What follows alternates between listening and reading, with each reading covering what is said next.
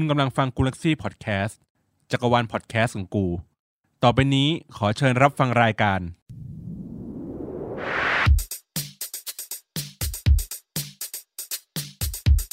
อัปทูกูอัปทูเดต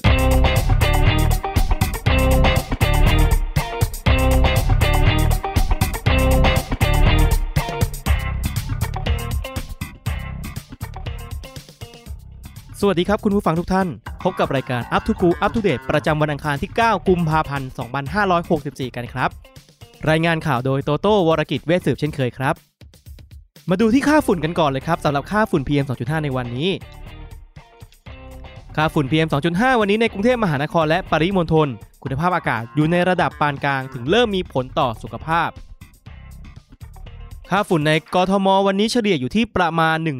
115ซึ่งอากาศค่อนข้างแย่เลยทีเดียวครับ และสภาพอากาศโดยรวมวันนี้นะครับ คาดการว่าจะมีฝนตกหนักบางส่วนด้วย แต่คือต้องบอกตรงๆว่าน่าจะใช้คำว่าคาดการไม่ได้ เพราะว่าก่อนที่จะมาอัดรายการก็มีการตกไปเรียบร้อยแล้วและตกหนักด้วยครับ ตกแรงพอสมควรเลยนะครับ ยังไงก็ดูแลสุขภาพกันด้วยนะครับ ช่วงนี้อากาศก็แปลกๆนะครับ มาที่เรื่องอัปเดตเรื่องแรกกันครับ กับเมียนมาต้านรัฐประหาร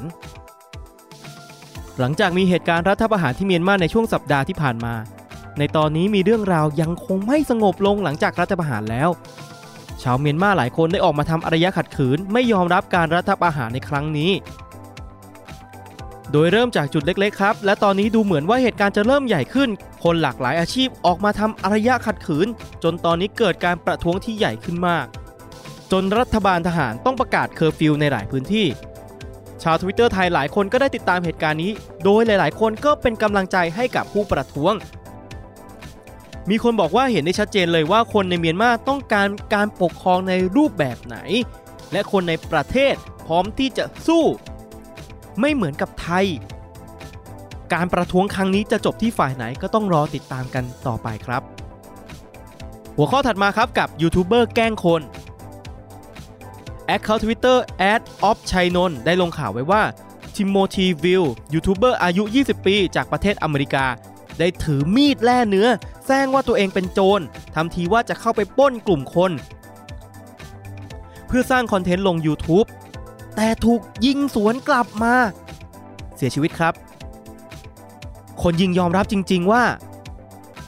คนยิงยอมรับครับว่ายิงจริง ๆ เพราะเชื่อว่ากำลังตกอยู่ในอันตราย โดยไม่รู้ว่าคือเหตุการณ์ที่ยูทูบเบอร์คนนี้เขาจะแกล้งกัน ข่าวนี้มีผู้รีทวิตไปเป็นจำนวนมากครับ และทำให้เกิดประเด็นของการรณรงค์ให้ยูทูบเบอร์ครับ เลิกทำคลิปแกล้งคนอื่นแบบนี้ได้แล้ว นี่มันปี 2021 แล้วนะ เพราะว่ามันไม่ได้เกิดประโยชน์อะไรเลย รวมไปถึงอาจจะสร้างความเดือดร้อนให้กับสังคมได้เป็นอย่างที่เห็นในข่าวกันนะครับ เรื่องอัปเดตต่อมาครับกับงาน call center มีผู้ใช้ Twitter @pp พิสุทธิ์ได้ออกมาทวิตว่า งานประเภท call center คือสิ่งที่บั่นทอนสภาพจิตใจพนักงานมากที่สุด ลูกค้าไม่ว่าจะธุรกิจไหนๆ สามารถเป็นคนประสาทแดกได้หมดเลยครับคำพูดคำจาทำร้ายจิตใจ คนที่ไม่เคยเห็นหน้ากันมาก่อน มันสามารถออกมาจากปากได้ อย่าหาทำงานแบบนี้ บายเลย ไม่ต้องเจอกันอีกแล้ว จนเกิดเป็นประเด็นที่มีคนเคยทำงานด้าน call center นี้ออกมา แสดงความคิดเห็นเป็นอย่างมากด้วยครับ โดยมีการเสริมความเห็นจากทวิตต้นทางว่า เป็นอาชีพที่สอนเรื่องของคนมากที่สุด อีกทั้งยังมีคนบอกอีกว่า ต้องรับสายวันละเป็นร้อยร้อยสายร้อยร้อยคนร้อยร้อยปัญหากันเลยทีเดียวครับ และเรื่องต่อไปครับมาดูที่ Twitter Trend กันต่อครับ กับแฮชแท็กที่ว่า เนเน่เวยป๋อ 3M แฮชแท็กอันดับหนึ่งในช่วงสายที่ผ่านมาวันนี้เป็นของเนเน่พรณพันธ์หรือเนเน่ AF10 ที่มีผู้ติดตามทางแอปเวยป๋อของจีนครบ 3 ล้าน follower แล้ว ซึ่งเนเน่เป็นคนไทยที่เข้าร่วมการประกวดรายการ Survivor ชื่อช่วง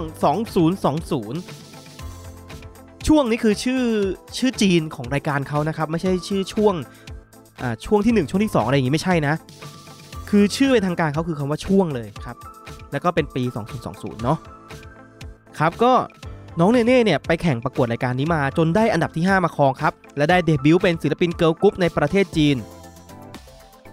ทำให้การที่มีผู้ติดตามในเวยป๋อครบ 3 ล้านนั้นเป็นเรื่องที่น่ายินดีสำหรับแฟนคลับครับ เพราะแสดงให้เห็นว่าคนในประเทศจีนสนใจเธอเพิ่มขึ้นมากนั่นเองครับ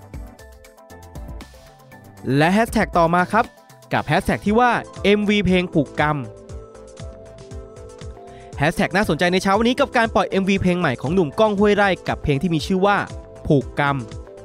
ที่บอกเล่าเรื่องราวความรัก ความเชื่อเกี่ยวกับเรื่องพญานาคของคนอีสาน ด้วยทำนองเพลงที่เศร้าจับใจ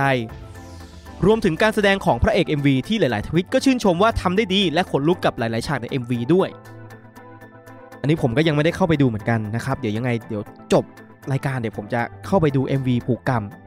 แล้วก็มาขยายความแล้วก็เล่าให้คุณผู้ฟังได้ฟังกันต่อนะครับ และช่วงหน้าพบกับหัวข้อสำคัญประจำวันอังคารที่ 9 กุมภาพันธ์กันครับ กับหัวข้อที่ว่า Hashtag ข่มขืนผ่านจอพอกันที สักครู่เดียวครับ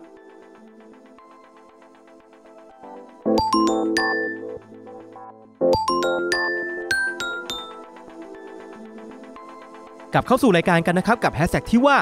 ข่มขืนผ่านจอพอกันที กระแสละครไทยในช่วงนี้ไม่ค่อยจะมีอะไรมากนัก พอกลับมามีกระแสนะครับ ก็ไม่ได้เป็นเรื่องที่ดีสักเท่าไหร่ เมื่อกระแสของละครเรื่องเมียจำเป็น ที่มีฉากข่มขืน และโทษเหยื่อว่าไม่ระวังตัวเอง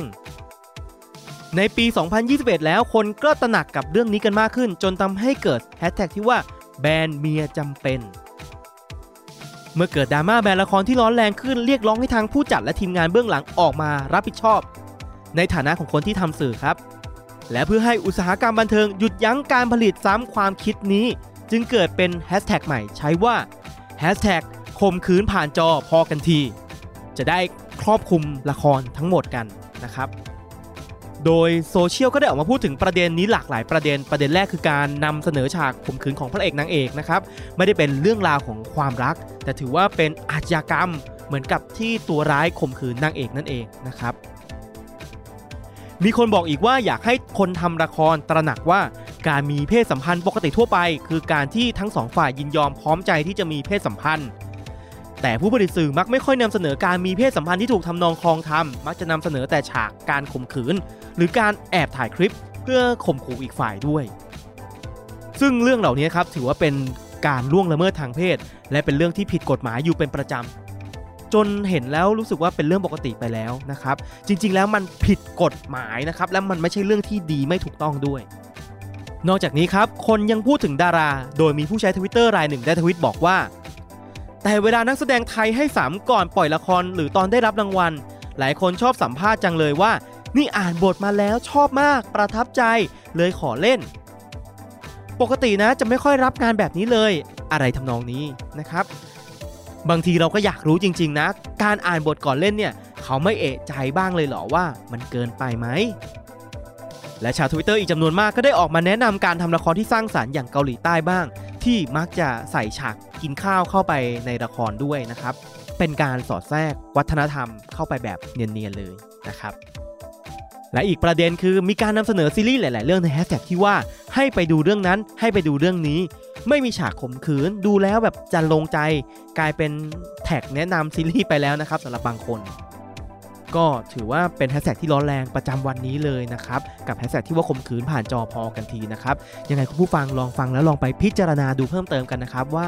สิ่งที่ชาว Twitter พูดถึงเนี่ยมันเหมาะสมมันสมควรหรือเปล่านะครับก็เป็นประเด็นให้เราถกเถียงกันในประจำวันนี้นะครับ